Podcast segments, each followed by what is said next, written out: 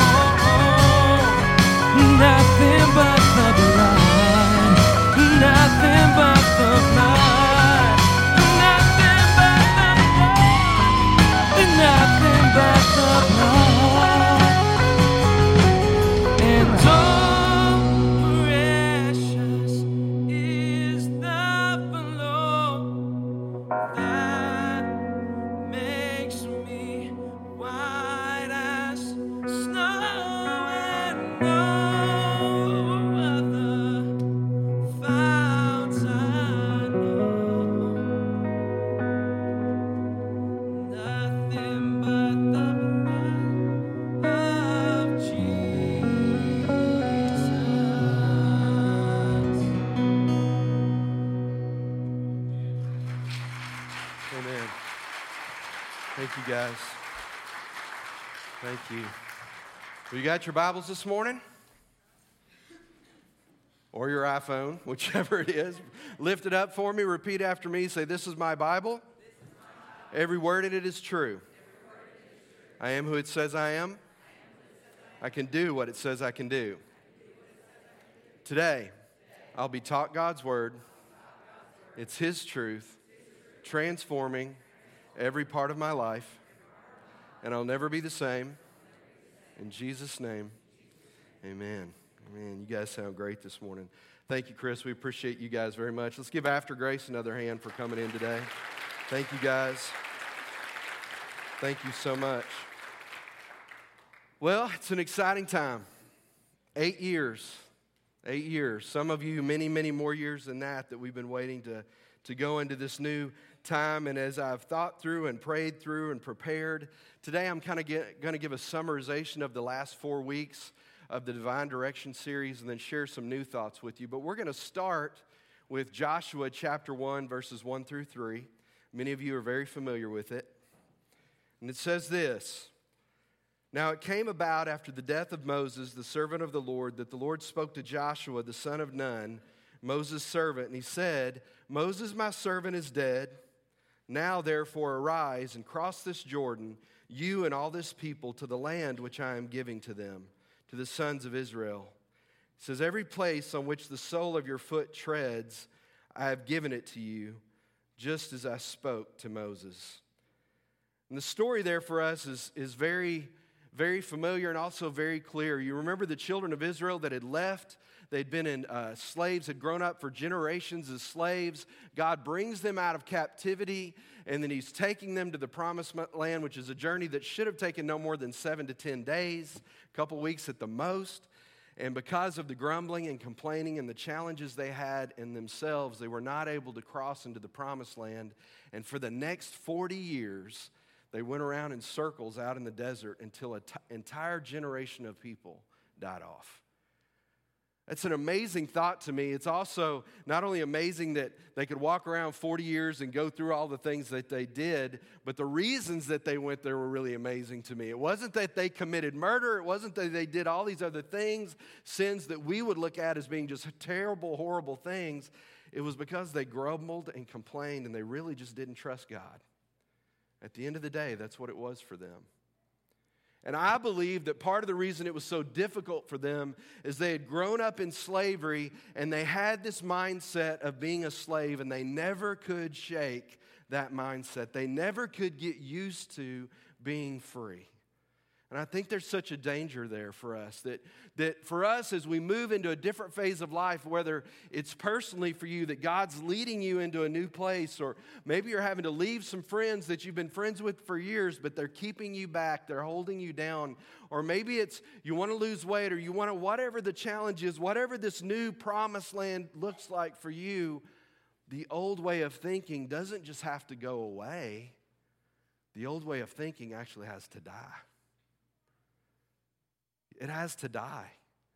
And I thought about that. Man, that's such a powerful statement. I mentioned Wednesday night to the uh, group that was here for class. I, I talked to a district superintendent a couple of years ago, and he was talking about some of the churches in his state and the challenges that they were facing. That there were churches in these communities that he literally they weren't willing to change, and because they weren't willing to change, he was literally having to let the people physically die off physically die so that they could come in with new people to reinvigorate and relaunch the church. And I want you to know something. That gentleman said it with tears. Literally, he was crying. Because sometimes in our life, it's so hard for us to change. But until the old way of thinking for us dies, it's hard for us to go where God wants us to go. Why? Because we're chained to our past. We're chained to our past. And we keep trying to drive like we're looking in the rearview mirror. Can you look into a rearview mirror and drive forward very well?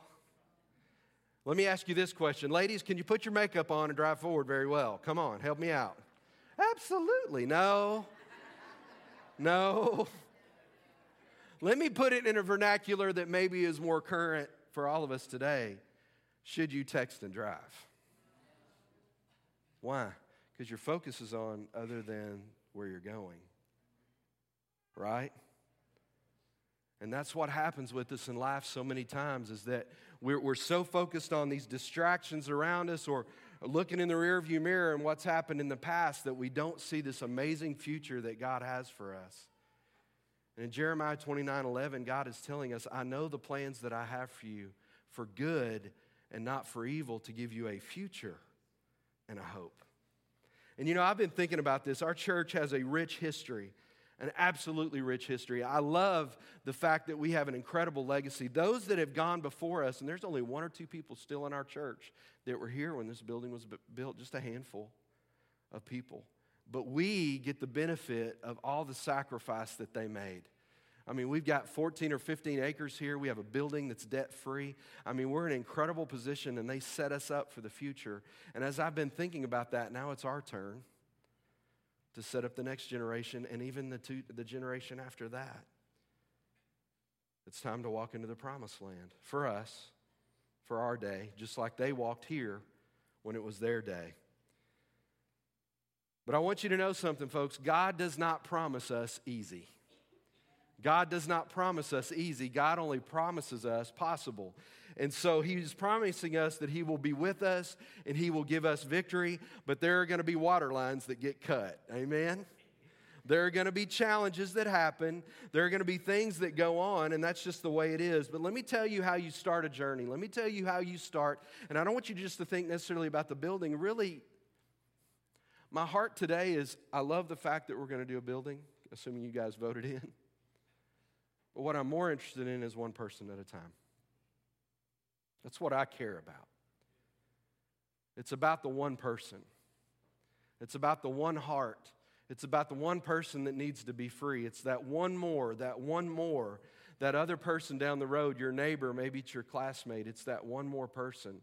But the question that we all have to face whenever we begin to new, go into a new phase of life is how do we begin to get there? How do we make these changes? And here's what I want you to see. And I'm going to jump around on your notes for the sake of time today. We're going to start with number three. You need to start small. Start small. I guess it's on page two, isn't it? We're going to start small. Zechariah 4, verse 10 says this Do not despise these small beginnings, for the Lord rejoices to what? To see the work begin. God rejoices to see the work begin. For too many people, it's the start that stops them, and you will never finish something that you don't start. You'll never finish if you don't get going. And every journey begins with a first step. But for some of us, we don't like starting small. We don't want to start small. But listen, starting small does not mean thinking small. Starting small does not mean thinking small. Crystal, can I pick on you for a minute? Crystal doesn't know this, but Crystal is a, a huge inspiration to me. And I've watched her over the years and watched her get in shape, and I've watched all the things that she's done. And she's done an incredible job. Now she's one of those people that gets up at like two in the morning and runs marathons. All right, five in the morning, which basically to me is two in the morning. But you know what? when she was thinking about starting that journey, it took one step. It was that first time. And then it was getting up and doing it the next day, and getting up and doing it the next day. And now her dreams are coming true because she started with one small step. She had a vision of where she wanted to be, but it began when she took the first step. And it's the same for you and me. For some of you, maybe it's a smoking addiction that you have and you don't know how to get past it, and you know that God will help you, but it's taking the first step. For some of you, it's going back to school, and you go, It seems overwhelming to me, God. How am I going to do it? I'm a single mom, I've got a child. How am I to go back to school? You do it one class at a time, one step at a time. And I think about the children of Israel that are standing. They've got this history of slavery, but now it's a new generation. And, and Joshua says to the people, I get chill bumps. I literally have chill bumps. He goes to the people and says, Get ready, it's time. In three days, we're going to cross the Jordan River. But you know what's interesting about the crossing of the Jordan River as opposed to when they crossed the Dead Sea? At the Dead Sea, you know, uh, excuse me, the Red Sea. The Red Sea, the, the, the Egyptian army was chasing all the Hebrew children, they got up to the edge, and now they've got the sea in front of them and the army behind them. And Moses said, Watch what God's going to do. And he held up his arms, and the rod and the sea parted, and they crossed on dry land. This one's a little bit different. This is a little different when they crossed the Jordan. And I, I looked at a video this week that showed the Jordan during the flood stage. It's moving pretty quick. And Joshua was told by God, he said, when the priests step into the water, then it'll stop. Well, wait a minute, where's Moses at? I'd rather have it parted, I'd rather have it dry ground, and then we'll go. but no, no, God says we're going to do it a little bit different this time. And it wasn't Joshua or any of those other folks that were doing it. He said, Hey, you guys step into the water, and when you step into the flooded river, then it'll stop. How'd you like to be guy number one? right? I bet they looked at each other and said, Y'all watch this. Come on. But it was a different day for them. And the Bible says, as soon as the priest's foot stepped down in the water, it stopped. You start small with one step, one step at a time. But here's something that always happens. I was laughing when Danny walked in a few minutes ago. Whenever you begin to step out and do anything for God, anything, Barbie, for God that you begin to do, here's what happens predictable resistance. Some of you finally said, you know what, we're going to go back to church. We haven't been in church maybe forever. Some of you said, we're and as soon as you made a decision to begin to live for God, what happened? Have you ever heard the term all hell broke loose? That's what happens a lot of times. And here's why. The devil doesn't care if you go to, don't go to church. But as soon as you begin to take the steps and get more involved and begin to become the person that God wants you to be, what happens? Predictable resistance. Predictable resistance happens. Here's what the scripture says. This is Acts chapter 20, verse 23. This is the Apostle Paul talking. And listen to what he says here. I don't know, I, excuse me, I only know that in every city, that I'm going to, the Holy Spirit warns me that prison and hardships are facing me. Paul said, Look, all I know is the Holy Spirit's told me that as I go into these different communities and I begin to share the gospel, that hardships and prison are going to face me. And there's this thing that we have in our Christian walk that everybody's told us, and y'all have heard me say this a hundred times. That somehow we feel like that once we begin serving God, that everything's going to be sunshine and rainbows.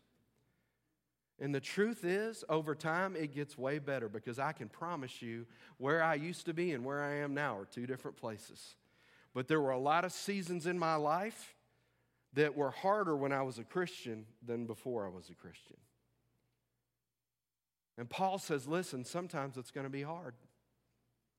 And just because it's hard doesn't mean that God's not with you. As a matter of fact, for some reason, when things get difficult in our life a lot of times and we're serving God, sometimes we say, God must not be in this.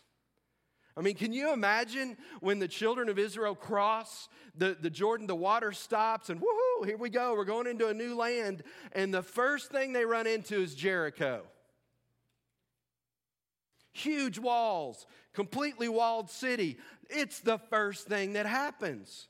It's like, hey, we're in the promised land. Oh, there's Jericho. And don't you know don't you know that there was somebody that said, must not be God? As a matter of fact, the way the Lord led this, and I think it's genius, when the Lord told them to walk around the city, what was one of the things He told them not to do? Talk. Isn't that interesting? Do you think that was on accident?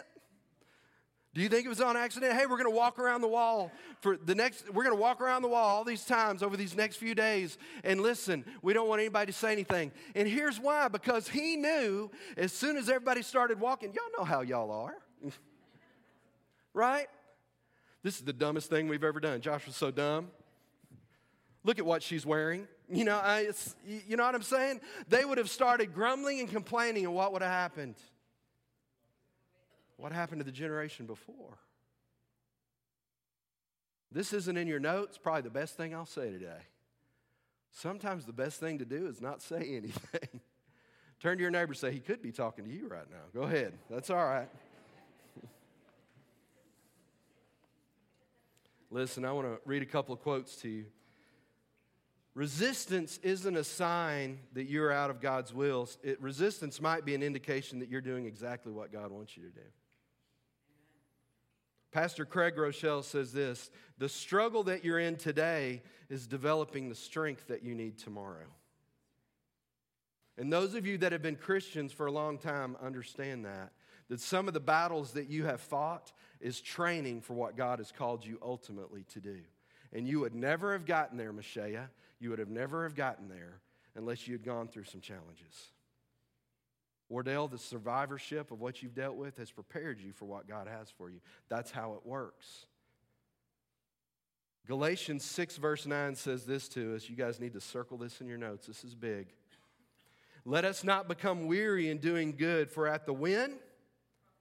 Proper time, we will reap a harvest if what? We don't give up. You know, the scripture tells us that there's people that quit sometimes right before the finish line.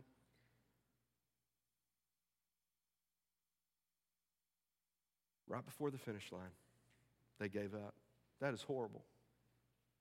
I hate to hear about people being in school, regardless of what level they're at, that gave up before they finished. It breaks my heart. We ring out. You know, I can tell you in my own life that has been such an important thing for me is that you don't give up, you don't quit. You always stick it out. God's grace is greater than the challenges that you're facing. You never, ever, ever quit when you know you're doing what God calls you to do. And it may the answer, Michelle, may not come right now. It may come tomorrow or it may come the day, but God is faithful. And if you trust Him, He will bring you the answer at the right time. But we can't do, become weary for at the proper time. See, here's the deal it's at the proper time. God brings us what we need at the proper time. And I can just tell you, for being a Christian now for a long time, that it's never on my timetable. Have you noticed that? It's never when you think, very rarely does God ever show up when I think He should. Come on, Josh, let's be honest. Does God ever show up? God, here's, you know, you give him your list and say, God, this is what I would like to see. This is what I'd like you to do. And if you could do it tomorrow, that would be fantastic. And I'm going to sit here and wait. And what happens when it's the proper time? God brings the harvest. I love this quote the smallest step in the right direction might be the biggest step in your whole life. The smallest step in the right direction might be the biggest step of your whole life. You know, there's some people here today that I don't recognize. And maybe today you just said, you know what, I'm going to go to church today. I'm going to try this out. Or maybe you just got out of bed and rolled out and thought, you know what, God, I'm going to try it again. I'm this time, God, this time. And you took that small step in the right direction, but as you did that, it could be the biggest step in the rest of your life. For some of you, it may not be just a step in the right direction, it may be a relationship. For some of you, you're, you may be one relationship away, one meeting away, one appointment away from the destiny that God has for you for the rest of your life. You just don't know. So, why, why do you have to keep going? Because you don't realize that God's got this right around the corner for you, and you just have to take the steps to get there. But if you quit, you'll never see the end result, you'll never see what God had for you to do. Never give up. Winston Churchill, the famous leader in World War II, the British prime minister that led Britain through the darkest days of World War II, said this Never, never, never, never, never, never, never, never, never, never give up. And that's how it is in the kingdom of God. You trust Him, not when you understand. You trust God, especially when you don't understand. Here's the number five on your notes. For those of you that have to know the rest of them, I'll stay around for a few minutes and give you the other two so you don't freak out. You know who you are. I'm not going to say any names, but you know who you are. number five is this. And this is where I'm going to end today. Is that we have an uncommon confidence. An uncommon confidence. That word uncommon could be, also be termed a supernatural confidence. That we believe God is going to help us even when we don't understand. Even when the odds are stacked against us, even when the doctor's report is not what you expected, even when, and you can fill in the blanks, you're going to trust God no matter what. Why? Because He's God and He loves you and He has a plan for you. And that will give you an uncommon confidence. Acts chapter 20, verse 24 says this this is the Apostle Paul. However, I consider my life worth nothing to me. My only aim is to finish the race and complete the task that the Lord Jesus has given me the task of testifying to the good news of God's grace. And I want you to know this Paul did not have this plan to succeed in life. Paul had a simple plan just to obey God. Paul didn't lay out this 20 year strategy for his life. What Paul did is he said, You know what? I'm just going to be obedient to what God has called me to do. And, and can I just say, from practical experience in my own life, that's how it's been. You just choose to obey God. Well, Pastor, where's he going to take you? What's going to happen? What's around the corner? I don't know. But what I do know is that God is good, that he has a plan, and he wants me to cooperate with him. And if I'll do that, he'll make the broken places fixed, he'll make the crooked places straight. And he'll take me exactly where he wants me to be. And he'll take you exactly where he wants to take you. So you don't have to have it all figured out, Austin. Preston, you don't have to know. But what you have to decide, folks, is that you're going to trust God in your life no matter, Wendell, what happens.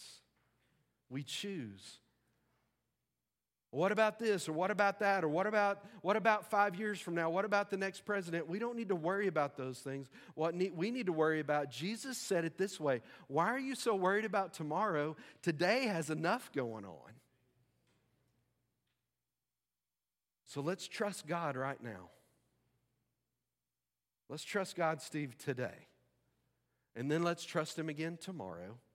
And then let's trust Him again the day after that, and the next month, and the next year, and five years from now. You say, Pastor, that's so simple. That's the scripture, guys. Choose to obey God today. So here we are. Here we are. Ephesians chapter 2, verses 19 through 22 in the Message Bible says this. That's plain enough, isn't it? I love the message Bible sometimes, just breaks it down. You are no longer wandering exiles. Who's he talking about? You're no longer those people that were in slavery that wandered around in the desert. You're not them anymore. That's not who you are. This kingdom of faith is now your home country. You're no longer strangers or outsiders. And I love this sentence you belong here with as much right to the name as Christian as anyone. And then notice what he says next God is building a home. He's using all of us, irrespective of how we got here, regardless of your past, regardless of where you come from, regardless if you're from South Texas, North Alabama, even if you're from up north or California or the East Coast. Isn't that awesome? It doesn't matter how you got here, you're here. He's using all of us, irrespective of how we got here and what He is building. He used the apostles and the prophets for the foundation. Now He's using you, fitting you in brick by brick and stone by stone. Hmm.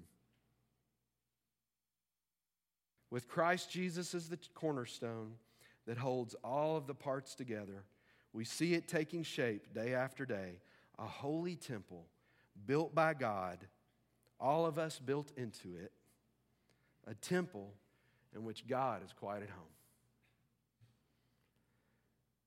You know, Tricia found that scripture when we were thinking about scriptures for the new building campaign, and this was the one that we chose, and I love it because it talks about how each one of us is a part.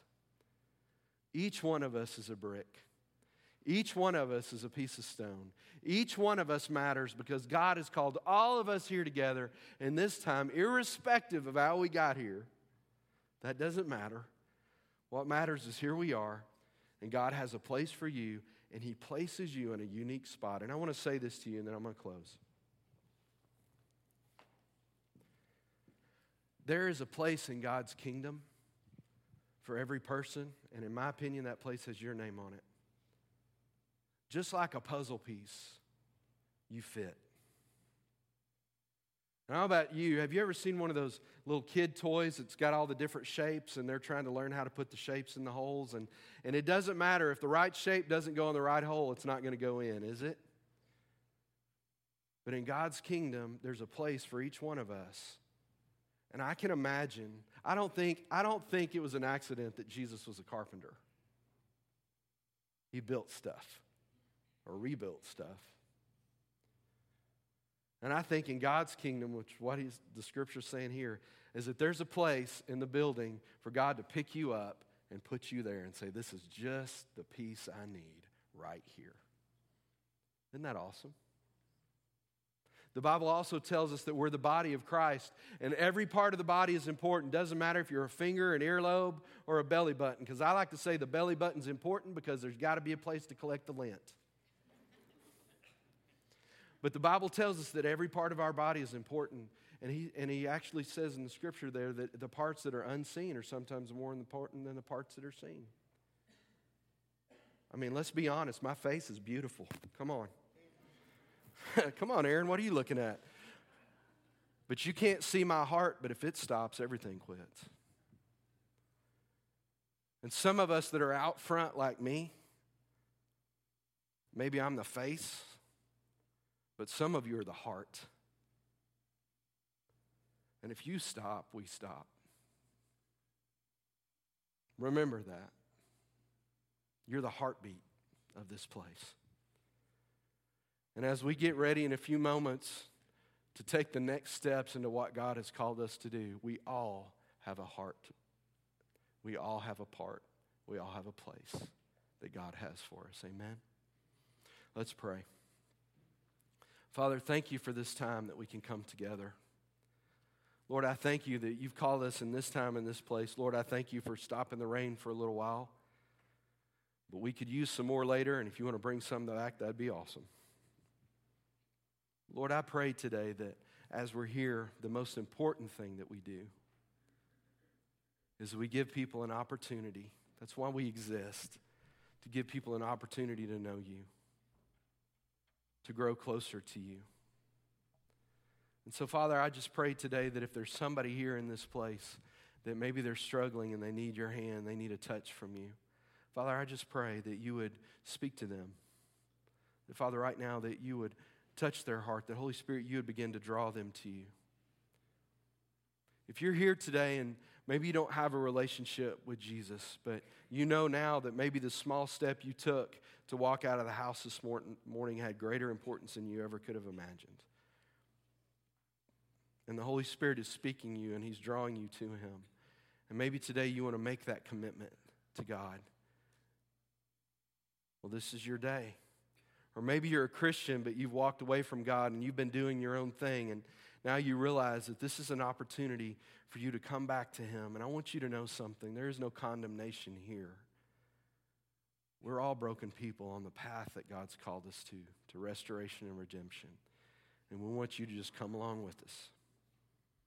So if you're here today and you're a Christian, but you've walked away and you want to rededicate your life to the Lord, then today is your day.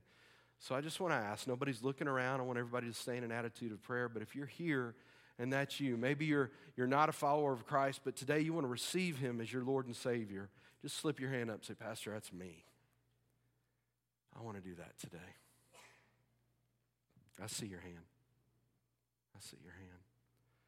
Or maybe you're here today and you're a Christian, but you've walked away.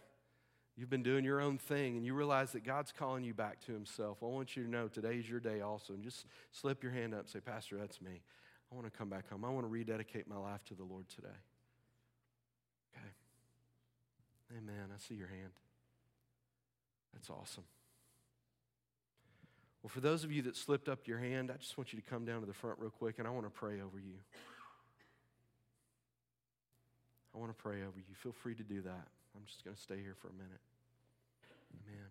Anybody else? Maybe you didn't raise your hand today, but you wanted to, or you knew that you should. And then just come on up front, and I'm going to pray with you. Amen.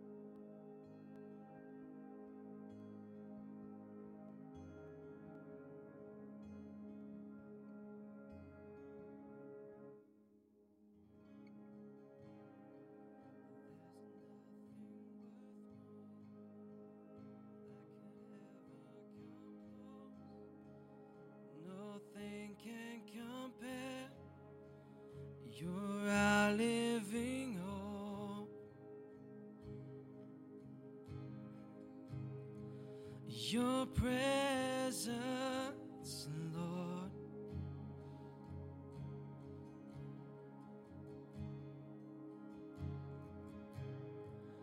I've tasted and seen of the sweetest of loves, where my heart becomes free and my shame is undone.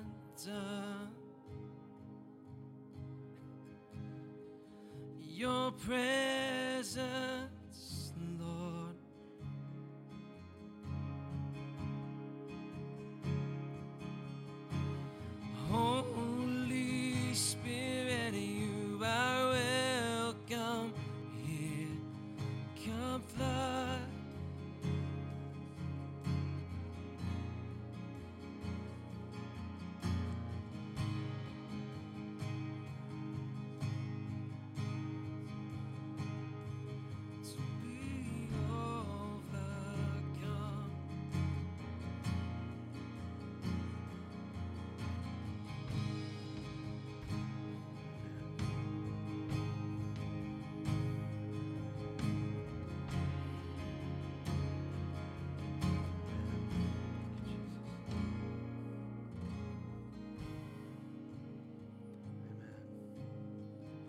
all stand this morning.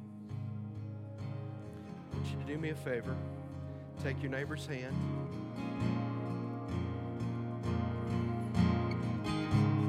I want you right now to pray for the person on your right. Just pray for them. Just pray the Lord's blessing on them. Just do that.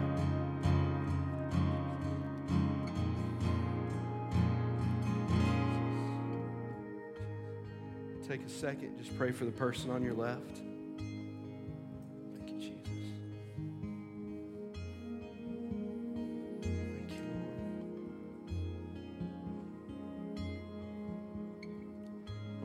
Take your hand, put it on your heart. There's nothing magical about this. This is just, I want you to focus on yourself. Lord, I just pray that you touch our hearts this morning, that you'd speak to us. That, Father, we would be your hands and feet in our community, in our families, Lord, where we work at school, at home, Lord, most of all at home, Lord. We would be your people. We thank you for that. In Jesus' name. Amen. Amen. I want you to know the Bible says that the angels in heaven rejoice over one person coming back home. And I want you to know something today, folks. That's what it's all about. Amen. Well, here's what we're going to do I'm going to give you guys about five minutes. Now, remember, the restrooms still aren't working. Fellas, there's a shed out back, but I just, but here's what I want you to do. Uh, those of you need to leave, I completely understand that. Um, but we're going to give you guys about five, ten minutes. And I want you, those that want to stay, I want you to come back in.